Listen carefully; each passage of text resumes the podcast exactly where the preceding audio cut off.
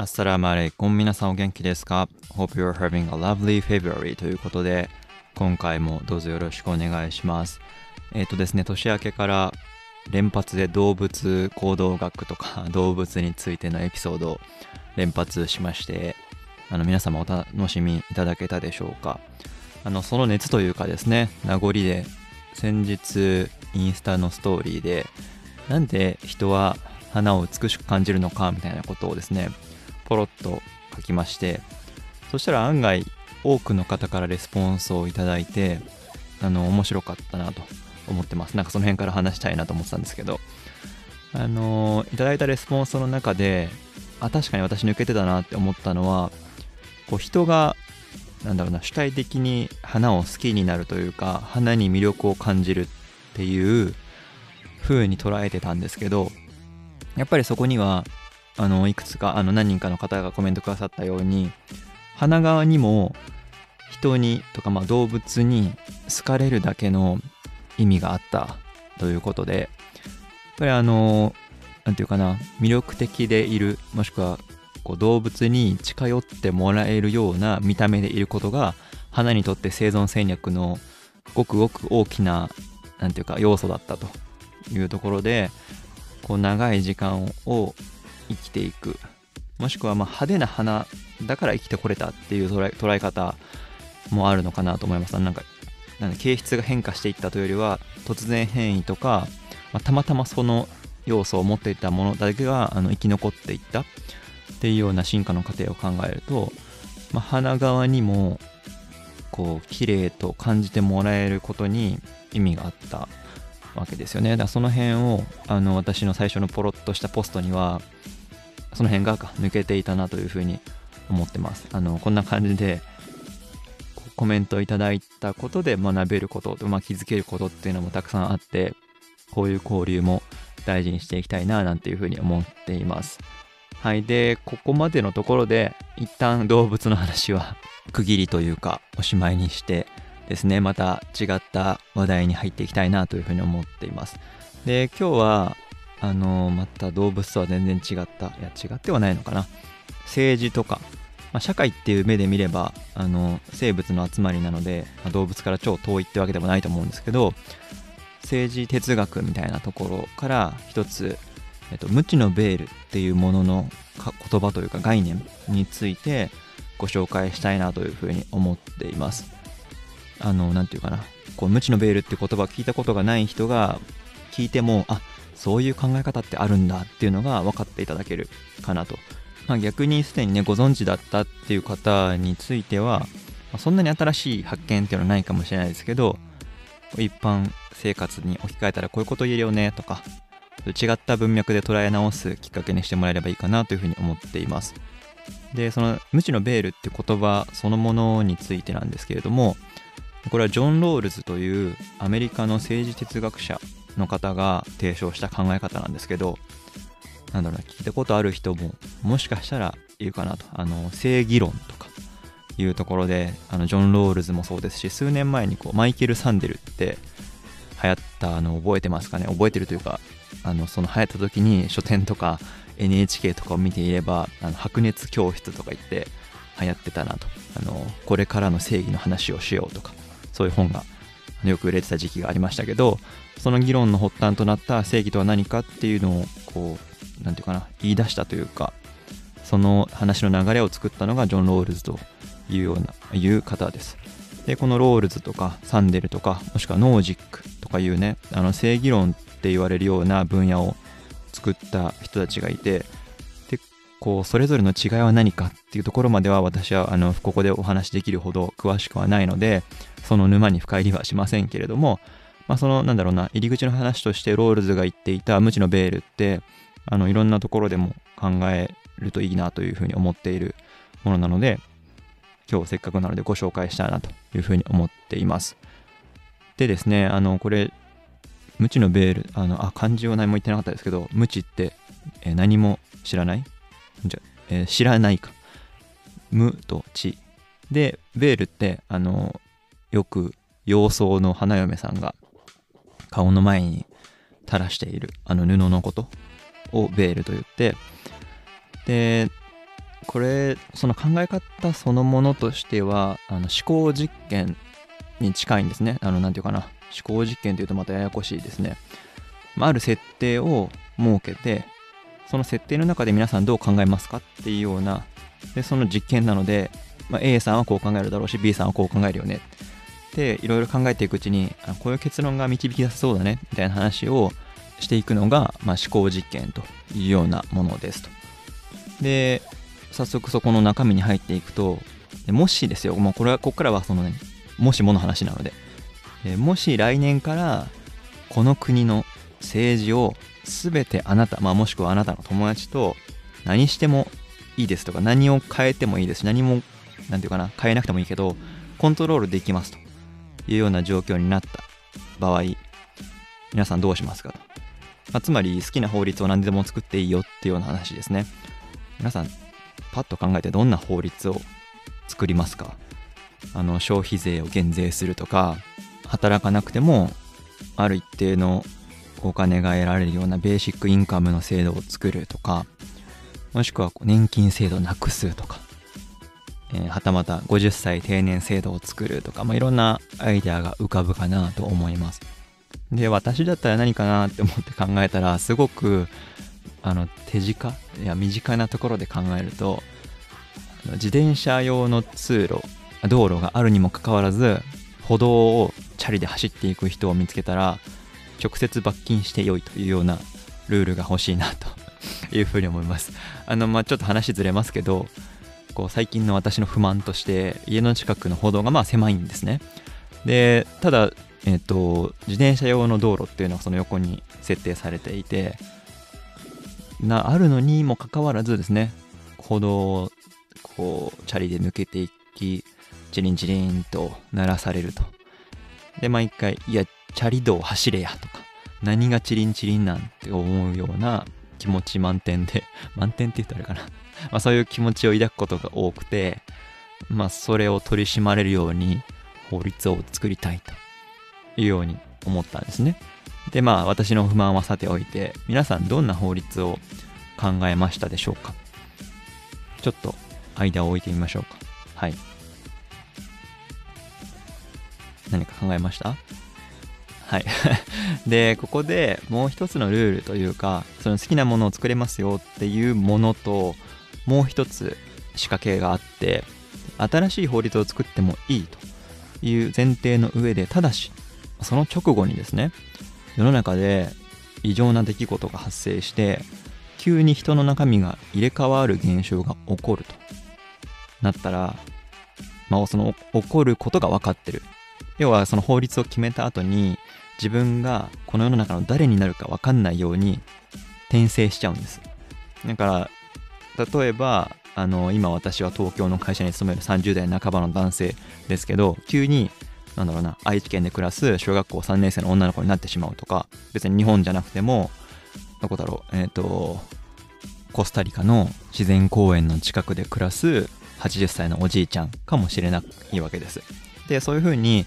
自分がその社会でどういう立場になるかわからないとして目隠しした状態というのがその無知のベールがかかっているっていうふうに表現されるんですね。でで、まあ、少し整理し直すとあなたはどんな法律を作ってもいいですよと。ただその法律が施行された世の中であなたはどんな立場になるかわからないという無知のベールをかけた状態で法律を考えなくてはいけないとした場合にはどういうふうにしますか？どういうふうに振る舞いますか？と。ようなのがこの思考実験なんですね。まあ、平たく言ってもし〇〇だったらどうしますかみたいなのをみんなで考えてみましょうというお話です。で、ちょっとまあ自転車のね、取り締まりの例だと不十分だった気もするので、ちょっと違った例を取ってみると、例えば普段から税金が高いなって思ってる人が累進課税制度に反対、撤廃っていうことを作って、まあ、もしくはその会社の方で法人税を減らしてもいいですけど、で、そういうルールを作った時にもしその財源を多く使って家族の介護とかに携わる立場になったとしたらどうでしょうかと。今は例えば介護に携わってないのでその税金によって賄われている医療事業っていうのはそんなに自分にとって生活の中心ではないけれどももしねさっきのルールで言ったらそういう介護をする立場もしくはされる立場になるかもしれないわけですよね。でそういうふうに考えていった時に例えばね老老介護。で60歳の自分が90歳の親を介護しているような立場で自分で労働収入を得ることが難しくて介護保険とかでこう生活を成り立たせているような生活環境でで仮に累進課税とか法人税の税収を少なくしましょうというような話をしたらそのしわ寄せとして介護保険のなんだろう、えー、負担額が上がっちゃったり負担保険の負担額じゃないか。実際に支払いする負担額が上がってしまう可能性もあるわけですよね。だからそうなると自分が医療を受けるかわからない受けさせてあげることができないかもしれないというような立場がな立場が起こりうるとした場合にでもあなたはあなた個人の税負担が減るようなルール改正を行いますかっていうような話です。で、こういうふうに考えた時にもしかしたらああいやそうなったら困っちゃうかもしれないからやっぱり税金負担減らすのやめようって思うかもしれないしいやいやそれでもやっぱり減らすべきだ違うとこから財源持ってこいみたいな風に考えるかもしれないしただその自分がどうなるかわからないっていうような無知のベールをかけて考える考えてみることでより公平なものの見方ができるんじゃないかっていうのを提示したのがこのロールズの無知のベールっていう考え方なんですね。どうですかね？皆さんが考えた法律とかルールとかって無知のベールをかぶってみると何か印象が変わったりした方いませんでしょうか？あのこれはその公平な見方をする考え方っていうふうに紹介しましたけどこう何て言うかな違う言い方をすれば無知なベールっていうのは公平な見方をするために使える道具だっていう言い方をされたりもしますあの道具立てとかもね言われたりしますけどつまりはいろんなことを考えていくときに無知のベールっていう道具を使うことで自己中心的な振る舞いを防ぐことができる可能性もあるからこの道具は持っていると良いでしょうっていうようなお話なんですね。で、はい、ここまででこの無知のベールって何？どんなこと？っていうのをご紹介してみました。で後半はもう少しカジュアルにこの無知のベールを道具として持っているとどうなるのかとか最近の世の中で無知のベールを使うとどんな風に世の中がどういう風に見えてくるんだろうっていうような話をしてみたいなというふうに思います。えー、後半もよろしくお願いします。はい、えー、後半の方に入っていきたいと思います。で、最近の世の中で、こう、比較的無知のベールを使いやすい、使われやすいシチュエーションとしては、まあ、こう、誰からコロナのワクチンを打つのか問題というのが挙げられるのかなというふうに思います。まあ、今はその高齢者の方がとか、重症化リスクが高いからとか、高い方とか、あの、言われていたり、もしくは医療従事者が先だ、みたいな。で、いやいや、これから世の中を任せる子供たちだ。もしくは妊婦さんたちに優先的に打つべきだ、みたいな話があると思うんです。で、それが、まあ、今、私たちもしくはあなたがどういう立場で世の中を見てるかっていうので、例えばですよ、あのそういうふうに心配な親とか高齢者が身の回りにいる方っていうのは、いや、高齢者から打った方がいいんじゃないかって思っているかもしれないし、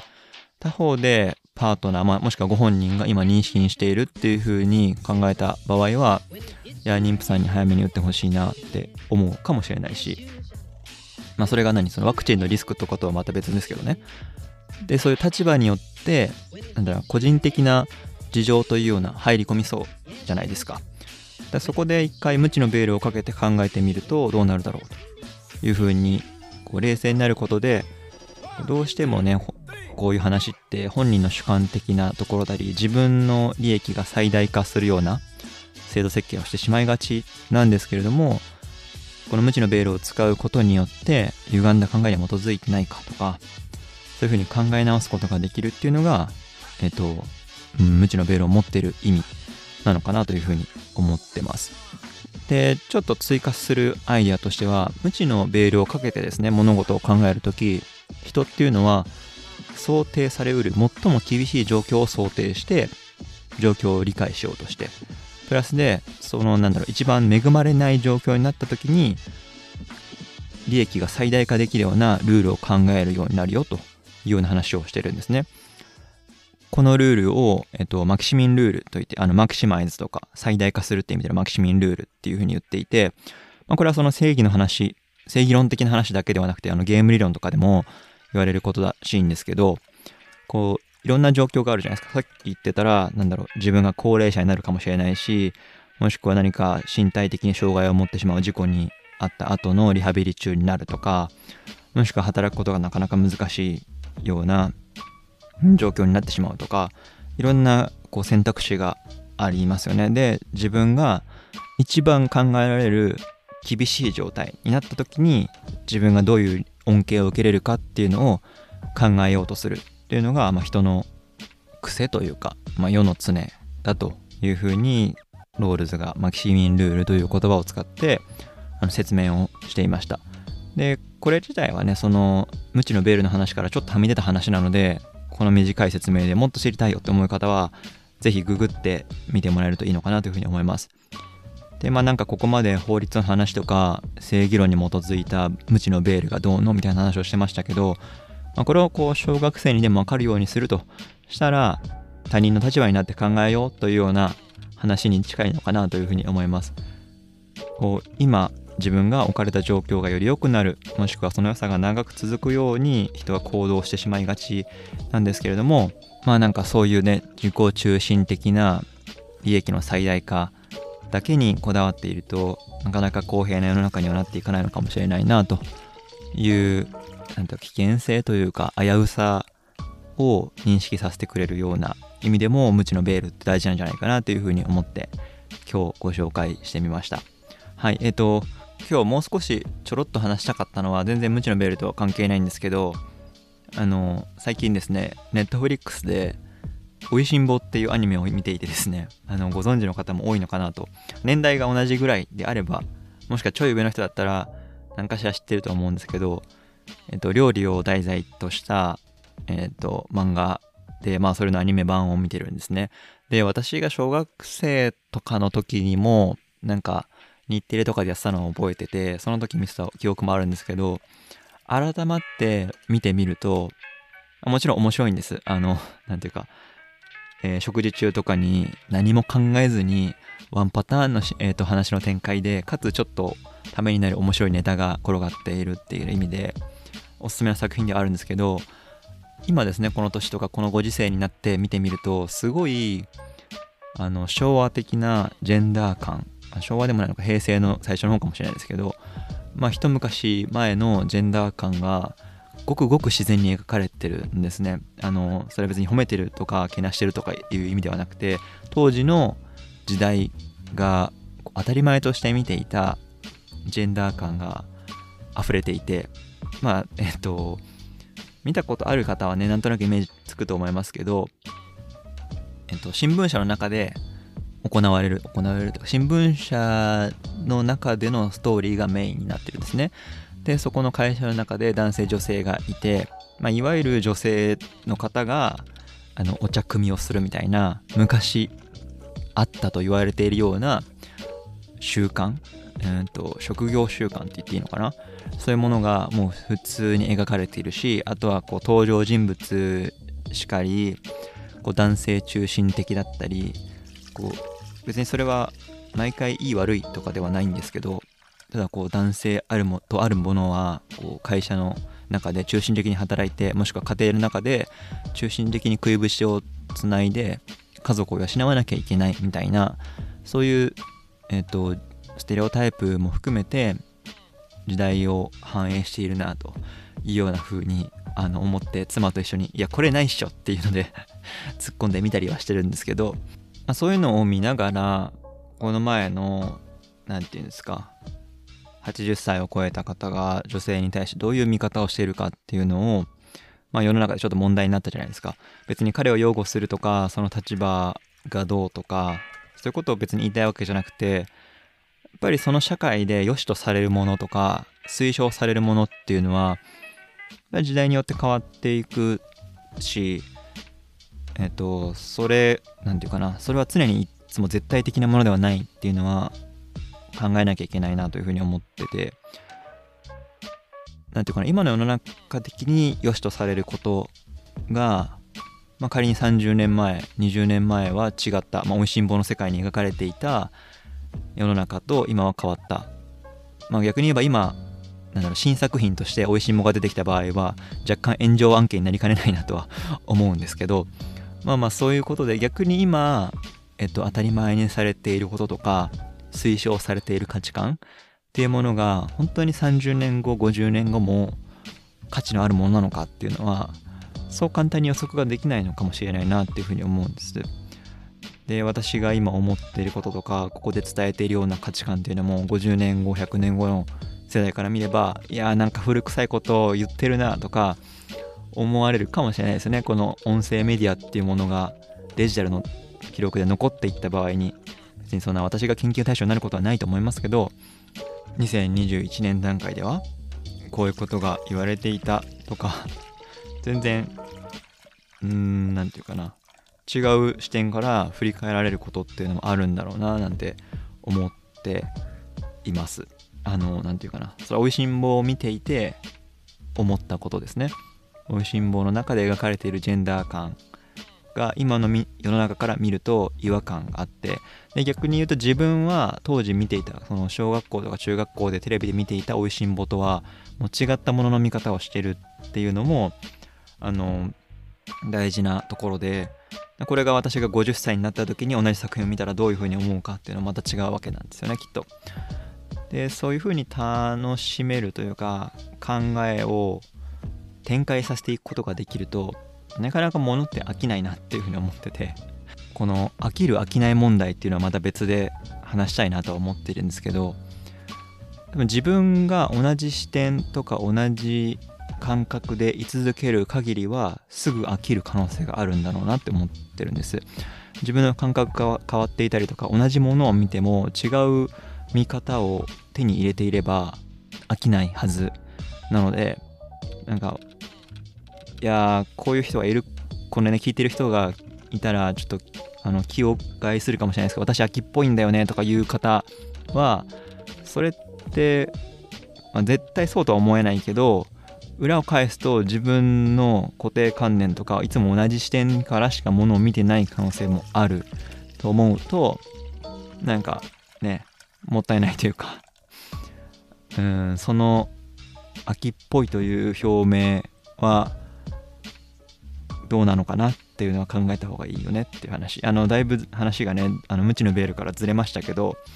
あのまあ今日は無知のベールとおいしん坊を見て思ってることの共有っていうところで2本立てというか1.5本立てだったくらいの感じで受け止めてもらえるといいかなというふうに思いますまだねこう暖かくなったり寒くなったりっていう日々がこう繰り返しというかこう交互に来る感じなので体調管理には皆さん十分お気をつけてお過ごしください。また次回もよろしくお願いします。バイバーイ。